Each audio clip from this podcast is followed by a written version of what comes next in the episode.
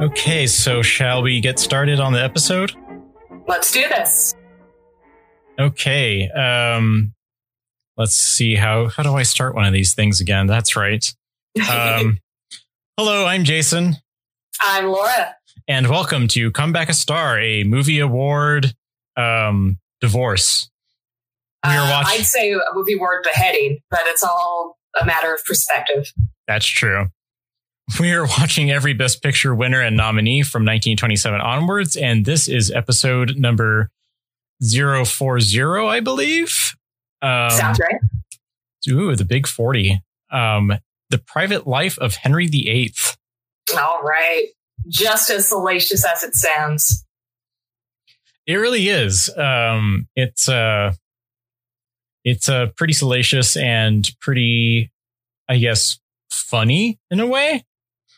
Oh yeah, it's funny. It's strangely surreal, just because I think we modern audiences are used to period pieces being very kind of self-serious and long and epic, and this is just kind of the opposite of that. It does not take itself seriously. It has serious bits that I think are more impactful for the fact that most of it is lighthearted.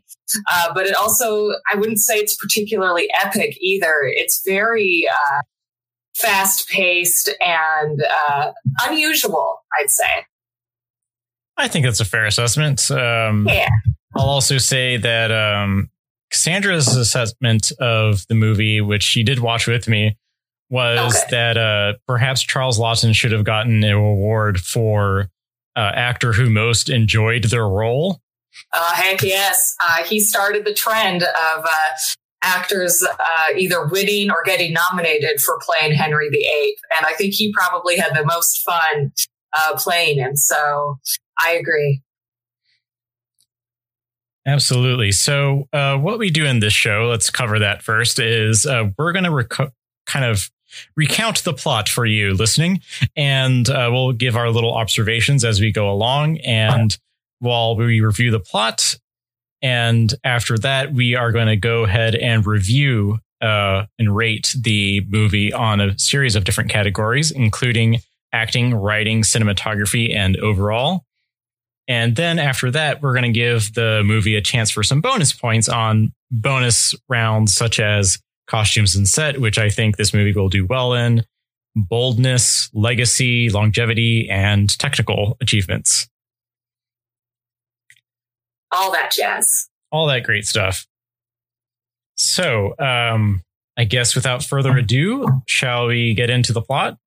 Let's jump into it. You take it away. All right. Alexander Korda's 1933 The Private Life of Henry VIII begins in 1536, just as Henry's second wife is about to be executed. While Merle Oberon's Anne Boleyn strives to maintain her dignity on her last day alive, Henry's soon-to-be third wife, Jane Seymour, played by Wendy Barry, giddily prepares for her nuptials, which are set to occur just after the execution.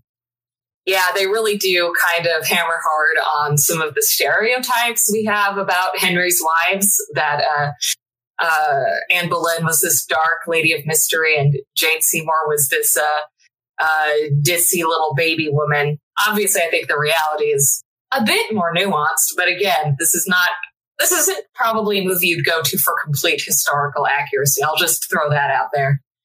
No, in fact, it wasn't on the exact same day. It was, I think the next day that he became engaged to Jane Seymour, and they actually got married a couple of weeks afterwards. So, let's not slander Henry's name too much. I mean, my goodness, actually, I don't mind at all if Henry's slandered. Same here. He was not a great person. I don't sound like it. No. You definitely wouldn't think so after watching this movie, but, we'll get into that.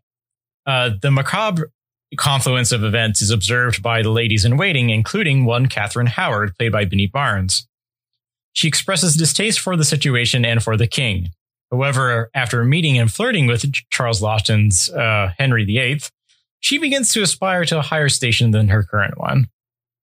I do find it interesting that the main wife in this, the one we see the most, who gets the most screen time, is Catherine Howard. Since she's in most adaptations and productions, she's usually the one who's kind of the most dismissed. She was the youngest.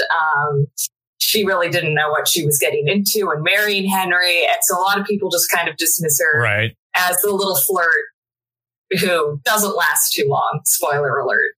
So it's kind of cool, I think, that they decided to make her the main focal point. It's unusual, and I don't think it ever happened again, but I could be wrong. Yeah, and also I think they kind of missed a chance here to kind of explore her as a character, since they were trying to cram in almost all of the wives into a single movie. That you don't really get to see that development from this character who doesn't like Henry and thinks it's all atrocious to one who wants to be married to Henry and also have affairs on the side. They don't really show that evolution. I think we're supposed to pick up on this first meeting with Henry that she feels this kind of spark or feels that he's attracted to her, and it triggers this ambition she didn't know she had in her. But frankly, you know, the movie is more interested in Charles Laughton's hijinks as Henry. So I think that's really the only hint we get before she becomes power hungry. All right. Yeah. Yeah. I think you're right. Well, anyhow. Yeah, that's how we started. And we should also cover that Catherine of Aragon was, they have a blurb at the start of the movie saying like, well, her story's not terribly important to this, so we're just going to skip her.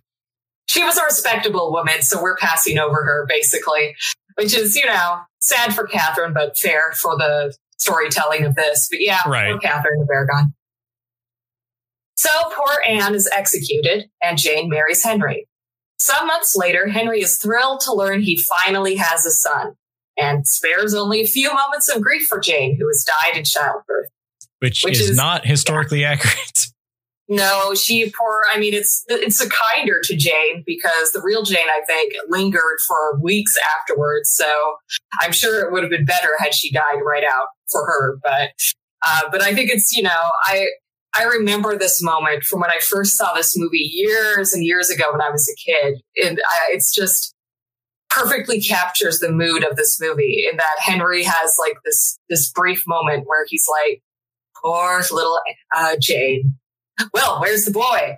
And it's just, it's so morbid and darkly comic. This is very much a dark comedy. And I respect that. You don't get that a lot in historical dramas, a dark comedic twist, but there we are.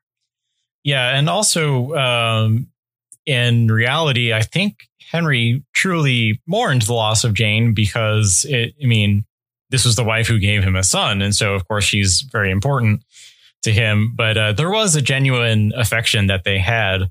And that really doesn't fit into the mold of Henry VIII that we want to see in this movie, where he's just kind of this chaotic monster, which he was in real life, but they're playing it up even more here. Yeah, because, the truth is there's nuance and different shades of black and white to most people, even someone like Henry. And yeah, I guess he had later on in life, even when he was married to other women, he'd have family portraits done with Jane Seymour in them, even though she was long gone. So, who knows if it was genuine love on his part or just genuine admiration that she was the kind, obedient wife who gave him a son. But yeah, he did hold her in high regard. But in the meantime, he continues his flirtation with Catherine Howard, much to the chagrin of her lover and Henry's closest courtier, Thomas Culpepper, played by Robert Donat. Culpepper tries to convince Catherine that their love is more important than her dreams of being queen, but she disagrees. And again, I agree with you. We don't really get to know why. I think the real Catherine Howard, who was a cousin of Anne Boleyn's, I think, but a poor cousin. I think she came from pretty poor beginnings. So to getting a little hint of that would have given her context and some understanding of why she's so ambitious. But again, she's also like 15 or something like that when she got married. Yeah. I can't say Binnie Barnes would be my first person I'd cast. She looks pretty adult.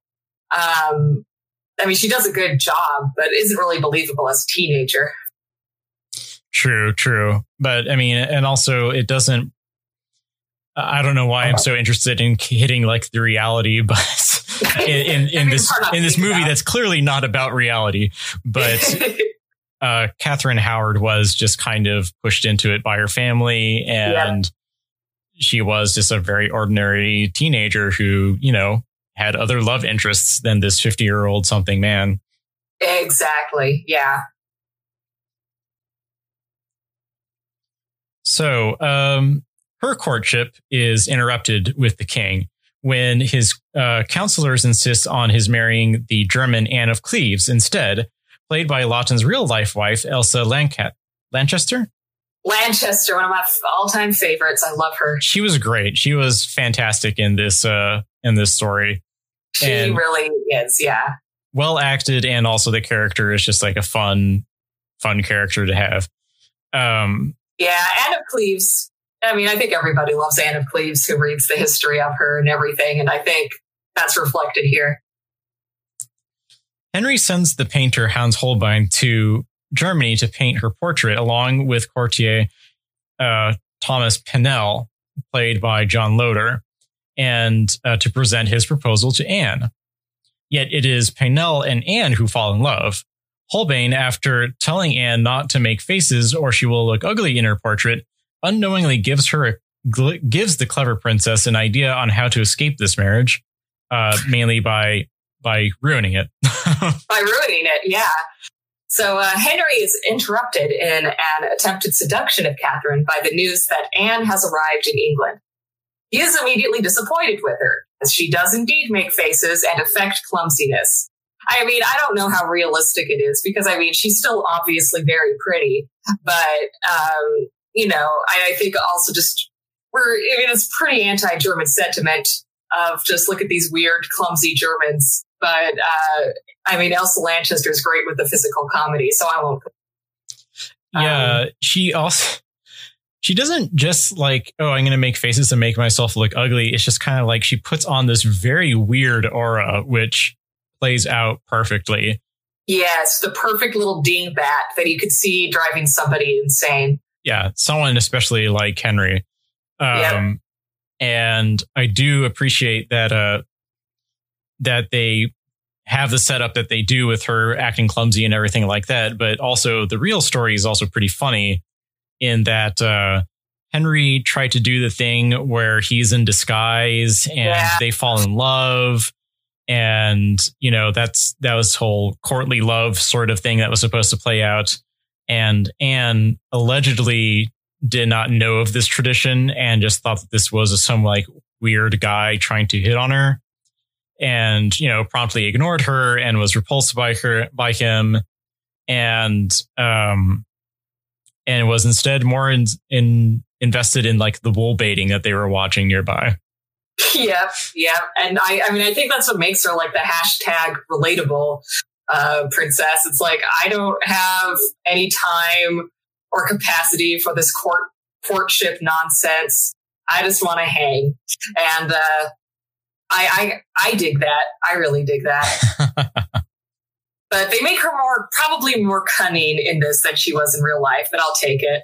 Right. On their wedding night, she puts on an act of dopiness, pretending not to know what goes on in the wedding bed. She does, however, know how to play cards, and soon she and the king are betting higher and higher stakes as she keeps winning, all played out on their wedding night. Yeah, unable on to the bed. What's that? On the wedding bed, they're playing cards. On the wedding bed, I love it. It's definitely one of the more memorable scenes. Unable to take her or the situation anymore, Henry agrees to the terms she gives him: a divorce with land and money, and Pennell as a master of her house. So yay, Anne gets what she wants. I think my secret theory with the wedding was that, you know, a lot is played up that Henry just found her ugly and repulsive and wasn't attracted to her. And maybe that was true, but he was definitely going through some health problems here. And I think he had intermittent bouts of impotence. So I think he probably put out the story that, oh, well, I couldn't have sex with her because she's so dang ugly. Whereas it was more probably just like, he couldn't perform at that time. So too bad we couldn't get that really explicitly spelled out for us in this 1933 movie. But I'd say a card game is just as good. yeah, it was a pretty funny and comedic point. And I think everyone agrees that historically, Anne of Cleves made out the best of all of Henry's wives. Absolutely. Got to have like a nice house, a nice pension, basically, and didn't get bothered for the rest of her days. So that's good. Oh, yeah. She did not have to sleep with him. That lucky, lucky dame. Okay. So with that marriage out of the way, Henry again turns his sights on Catherine Howard. They finally marry. At first, this is a happy marriage, with Henry madly in love with the young queen. In an attempt to impress her during one of the night's games, he wrestles the reigning champion and is able to flip him. However, he then collapses, and a frantic Catherine and Culpepper take him to bed. Catherine breaks down in front of Culpepper and tells him he was right. Their love is more important than being queen. And again, there's really not a lot to invest us in the relationship between Catherine and Culpepper. It's one of those romances where we're told these two, handsome young people are in love with each other. Just accept it. I mean, right. We don't get a lot of background as to what drew them to each other. And honestly, we don't get really a good transitional scene to illustrate why Catherine is suddenly fed up with Henry. I mean, it was a pretty disruptive night, and Henry was trying to show off in front of her. And that's frustrating. But again, it's really not about Catherine or Culpepper. It's about Charles Laughton being Henry VIII. So for sure. It's not worth living after, but. So after threatening various maids and household staff with torture, Henry's counselors are able to obtain proof of the Queen and Culpepper's affair. They tell Henry, who is at first infuriated and then heartbroken. And yeah, I think Laughton is pretty fantastic in this scene. You really get a sense that he really was or really believed himself to be in love with Catherine. And that you really do feel like you're seeing... it's like Bart showing Lisa the video of Ralph. You could pinpoint the exact thing where his heart shatters. And you really do get that sense here. Yeah, my one complaint about that bit was that they have this whole scene about how nobody wants to tell the king about what's going on. And yet they also had an earlier scene where everyone's giddily like pumping information out of these servants and things like that to prove that Catherine Howard is cheating on the king. So they did a lot of work to make it happen. And then once it comes time, no one wants to actually tell the king. Well, I think they kind of knew Henry would freak out and try to throttle somebody like he does. So it's probably like, hooray, that's another complaint is they don't really set up why all the counselors want to expose Catherine Howard. Right. I mean, I think, there were reasons why people wanted Anne out of the way and Jane as queen. I think probably religious stuff. I can't remember now, but we're not really given that kind of reasoning here. So it just seems like they're ganging up on her to gang up on her, which stinks. But yeah, so unlike his indifference when Anne Boleyn was killed, Henry is in torment the day Catherine and Culpepper are executed. So I think it's a little, divine retribution for the audience to enjoy that, okay, Catherine and Culpepper are meeting the same fate as Anne, but at least this time, Henry feels like he's being punished too. Although, he still gets to be king and live on, so not too much punishment. Yeah, no real comeuppance ever is forthcoming on Henry VIII here, as in real life. He was kind of a walking living portrait of Dorian Gray. He definitely suffered physically for his many sins. That's true. But otherwise, yeah, being a king was not a bad thing to be back then if all you cared about was yourself. The years passed, and we see Henry next in 1543. He is an old man. Anne of Cleves comes to visit, and he greets her as an old friend. After he reveals his loneliness to her, again, which is ironic since he killed, a couple of wives. Yeah, a couple of wives. So you could have let them live, huh? And they do play into that, too. It's just kind of like, oh, woe is me. I'm so lonely. And we had just seen him execute his beloved Catherine Howard. Yep. Anne of Cleves advises him to marry Catherine Parr, a lady in waiting that his children adore. He does so only to discover that she is a scold who, strictly dictates his diet and naps. After sneaking some chicken when she leaves the room to his nap, he breaks the fourth wall and tells the audience, 6 wives, and the best of them is the worst. Yeah, so... Yeah, Henry eating chicken is a theme, too. Yeah, if you're going and expecting, like, a masterpiece theater or even, like, something sexy like The Tudors, you're not going to get that with Private Life of Henry VIII. But if you're going in wanting kind of, like, this just sort of fun, dark comedy, I think you'll be pleased. I like this movie a lot. Oh yeah, it's lots of fun. There's a lot of chicken being thrown over shoulders. Absolutely. And a lot of Charles Laughton just really enjoying being a gross old Henry VIII. Yes, he really does seem bored to this particular betrayal. He just really owns it. Very boorish, and it's fantastic. Yep. And a lot of historians are like, oh, but, you know, Henry would have had polished manners and blah, blah, blah. I'm like, you know what? Maybe for once we should just have a portrayal of, like, how he was in his soul. And it sounds like that's pretty accurate to what he was deep inside. So this movie does have some pretty interesting background.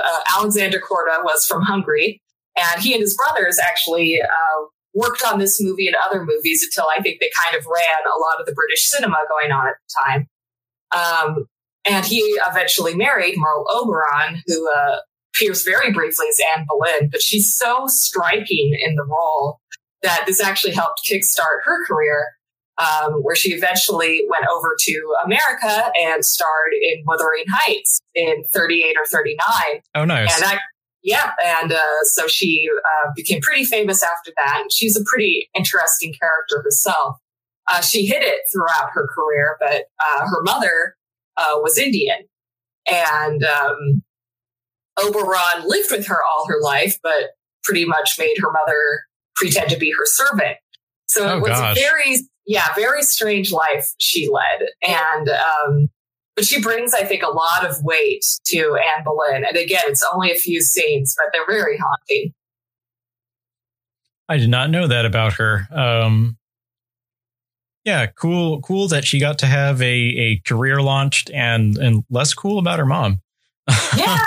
She sounds like someone with a lot of, you could have a lot of empathy for her background, but the more you read about her personally, she doesn't sound like probably the most morally up and coming person. But again, we need to walk a mile in her shoes before we can say.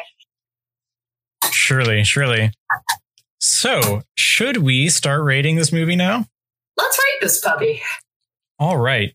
Our first category up is acting. How was the acting in this movie? Oh, gotta love it. I think I'm going to give it, because of Laughton, because of Oberon, because of Lanchester, who were just perfect in their roles, I'm going to give it a 9, keeping a point off, just because, you know, like Binnie Barnes is good and Robert Donat is fine, but they don't particularly stand out and they don't particularly own their roles as well as Laughton or Lanchester do. But still, overall, pretty fantastic performances. Oh, those Brits. I'm going to go ahead with your 9. That's awesome. Exactly what I was thinking of. I mean, the roles are interesting and fun. They are very big and broad characters, but the people who act them out are really good at doing that. Mm-hmm. And Anna Cleves is fantastic. Very goofy, but pretty on point. I think it also helped put Elsa Lanchester out there so that 2 years later, she was selected by James Whale to be a certain Bride of Frankenstein. Oh, so. Yeah. Excellent. All right. Our next category is writing. How was the writing in this movie?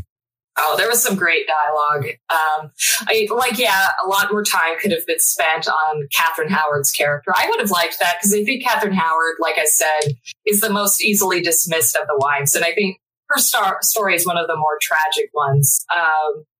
So I guess I'll give it a 7. No, I'll give it an 8 because it was really good writing.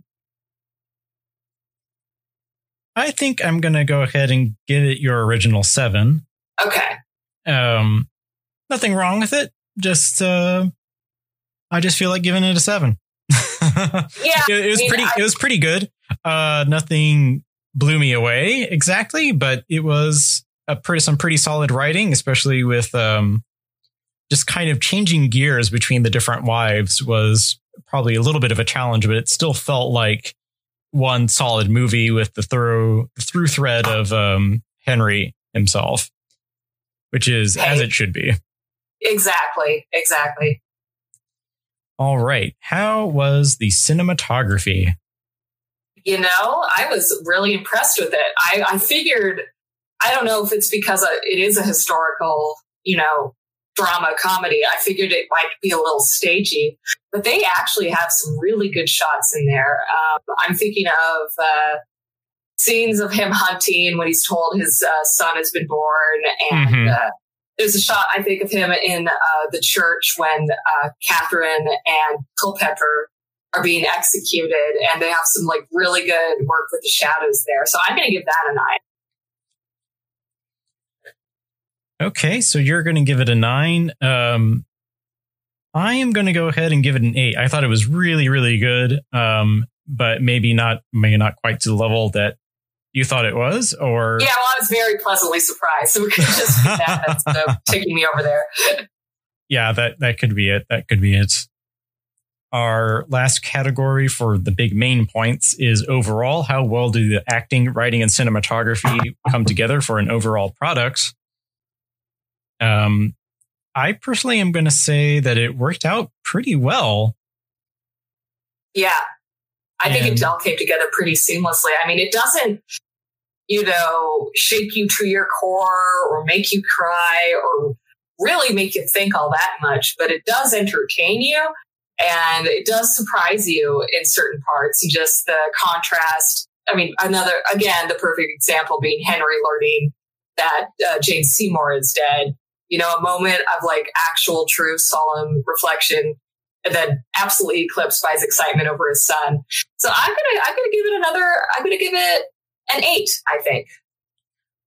Yeah, I'm gonna go ahead and match your 8, which is surprisingly for me, at least, is the exact average. But yeah, real solid movie. A lot of different elements going on that all came together, and it's all held together in the middle with Henry VIII and Charles Laughton. Yeah, this is a Charles Laughton movie. Absolutely. And ain't nothing wrong with that. Okay, so going into the bonus rounds, they are already standing at 66 points. Oh, go Henry. Which puts them around the level of The Champ. Okay. Bad Girl. Yeah, fair. So at least that's where those people were going into the bonus rounds. But let's see. Has it already beaten some of the lower level ones? Has beat 1 Hour With You already.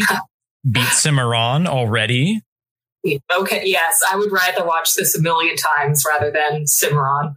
And again, I did not hate Cimarron like I did some of our other movies, but Private Life of Henry VIII is just much better. And it puts it exactly equal at this point with the total score of Smilin' Through. I have a feeling that it wouldn't take long for it to surpass Smilin' Through. All right. So let's go into the bonus rounds with costumes and set. Oh, man. Yeah. Looking at paintings from the time and everything like that, I actually think that they did a pretty good job. They had some very 1930s eyebrows. Yeah, that's the thing. The hair and the makeup, I would have improved. The dresses are great, of course. I think Henry's always decked out fantastically. Mm-hmm.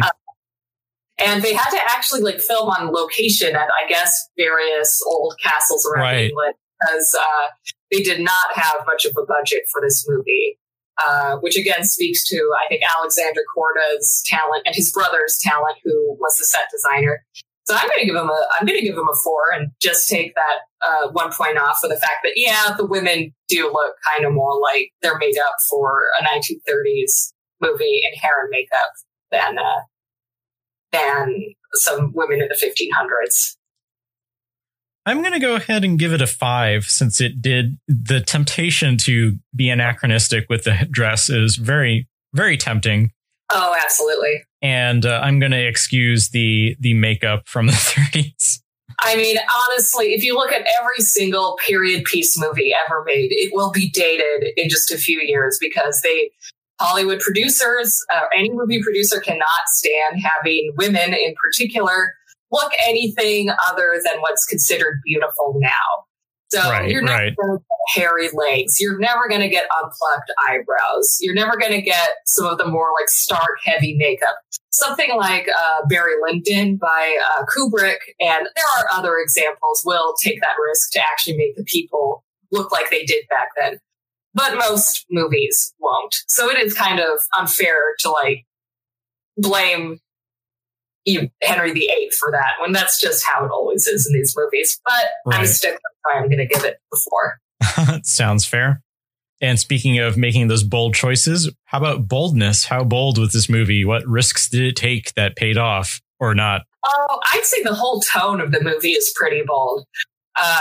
Because this kind of, I guess, invented the modern concept we have of Henry the buffoon, Henry the brute.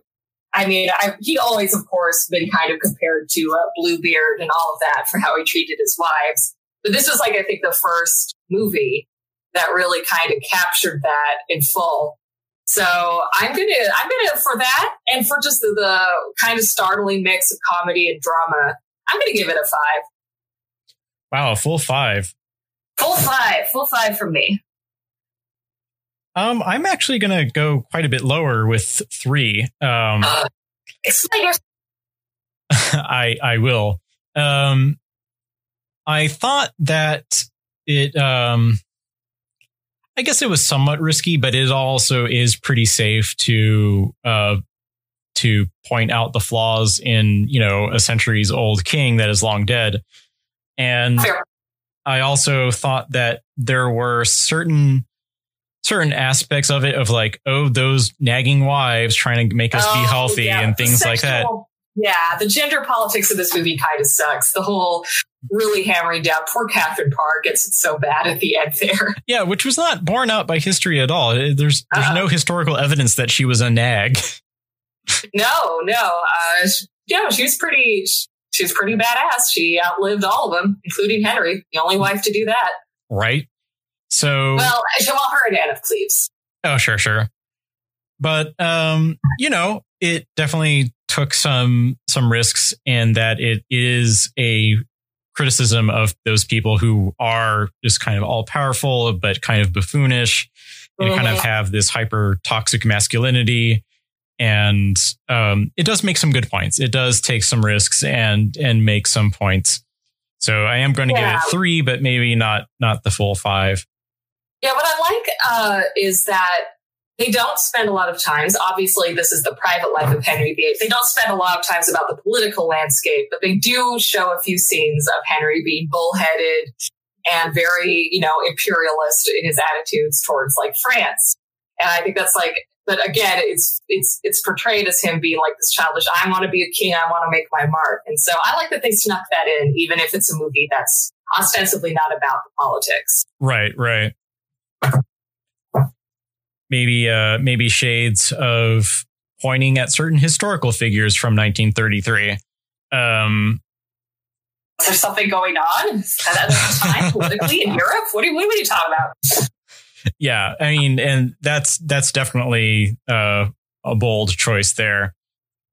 So our next category is legacy. What kind of legacy does this movie have? How does it impact our world of movies going forward? Oh, like I said, it did have a big impact on how Henry VIII was portrayed cinematically from there on out. It was the very first British movie to be nominated for Best Picture. So I think it has a pretty fair legacy. I'll give it a 4. All right. Yeah, I think a 4 is pretty fair. It I don't know if we've really watched something quite like it before this. And I know that it feels so ordinary now, but prior to this, it doesn't seem so. We didn't see anything like this before this. So, and even now, we don't often get movies like this that are kind of like black comedies about historical events. The nearest example I could think of is Death of Stalin that recently came out. There have been others, but they're still pretty rare. Generally speaking. Yeah. It's rare, but it definitely has made its mark in history. Plus, there's also Bride of Frankenstein involved. So, exactly. And the most important movie of the 30s. Yeah, it launched a couple of careers. It really did. Yeah. Okay. Longevity. How well does this movie stand up over time? I think that it stands up pretty well.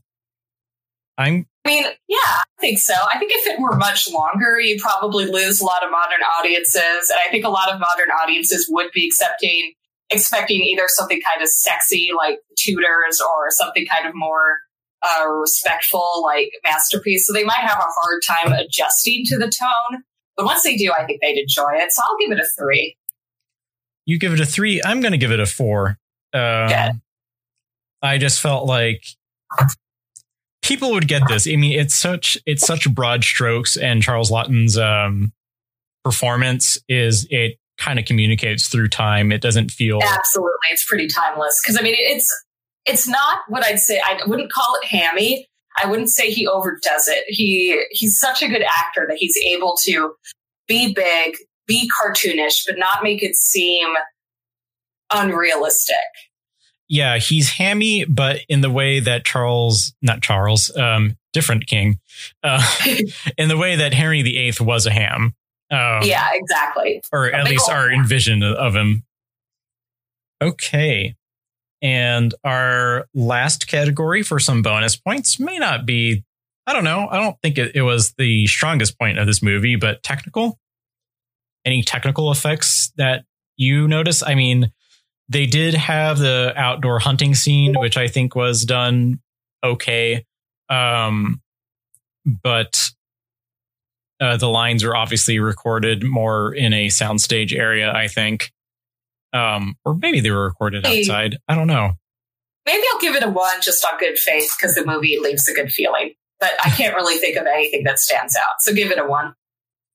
I think I'm going to match your 1. There's nothing that was really, again, this is just chances for bonus points. It's not that it did poorly technically. It's just that it didn't have, chance for special effects really. No. Unfortunately, there's no scene of Henry in his starship. All right. That brings us to a very solid total of exactly 100 points. Whoa. Is that the first time we've gotten just a square 100? That's crazy. I think so. I'd say it's earned. So the closest that we have here on this page anyways is with 98 would be Shanghai Express.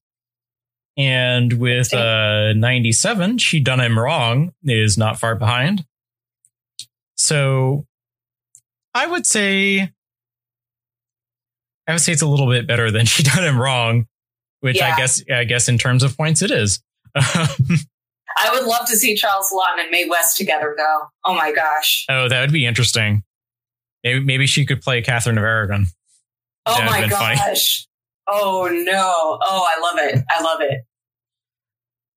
That will be the going back in time and making them write a prequel. We got to get together about that time machine, Jason, one of these days. All right. Well, we have rated the movie. We have reviewed it. The last question, of course, is whether or not we will give it the prestigious Notzker Award, a movie podcast movie award about movies. I think I'm going to make this our first, just like it was the first one to be nominated for an Oscar, our first British film, I guess, to be nominated for an Oscar.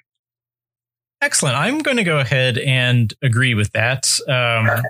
I think that is also the first Notzker nominee for this year, this season. I think you're right. I don't think, it's going to win the year. Again, I know some of the movies we have this year, but I mean, it's great. It's a real gem, folks. I would see it if I were you. Yeah, it's a fun movie, and one that I'd actually watched beforehand. So we're getting to the point where we're watching movies that even I have heard of. Hey, yeah, I mean, I think that those talkies are finally hitting their stride. They might actually stick around. Okay, I think that's it with the Notzker nomination. We are set with this episode. If you want to contact us, you can contact us at comebackastar on Twitter. If you want to email us, you can contact us at comebackastarpodcast@gmail.com. And we are also on a Facebook group. If you just kind of go to that search bar and search Come Back a Star, I'm sure we'll pop up. Yes, go ahead and like the page. We are not great about maintaining it. And also we've been a little bit bad about releasing things on time. Sorry about that. We're still dealing with learning how to record remotely and everything like that. But things will improve. I promise. We'll figure it out. Thank you for your patience. And I think after that, I am going to call this an episode, and I'm going to go back upstairs and not behead my wife. I will not divorce her or anything like that. I mean, just remember, though, a divorce is always better than a beheading. That is true. We'll just do a public service announcement right now. If you're considering beheading your wife, maybe don't. Play cards with her, and if that doesn't work out, give in to her terms, and you might have a friend for life. Yeah, there we go. People should be nicer to each other, as covered by another great movie, The Room. If more people loved each other, the world would be a better place. That was Henry VIII. All right. Oh. So now that we've left you with the idea of Henry VIII, played by Tommy Wiseau, I will leave you to your stomach. All right, everyone, signing off. I'm going to close these curtains. I'm going to turn off the projector, and goodbye. Bye bye.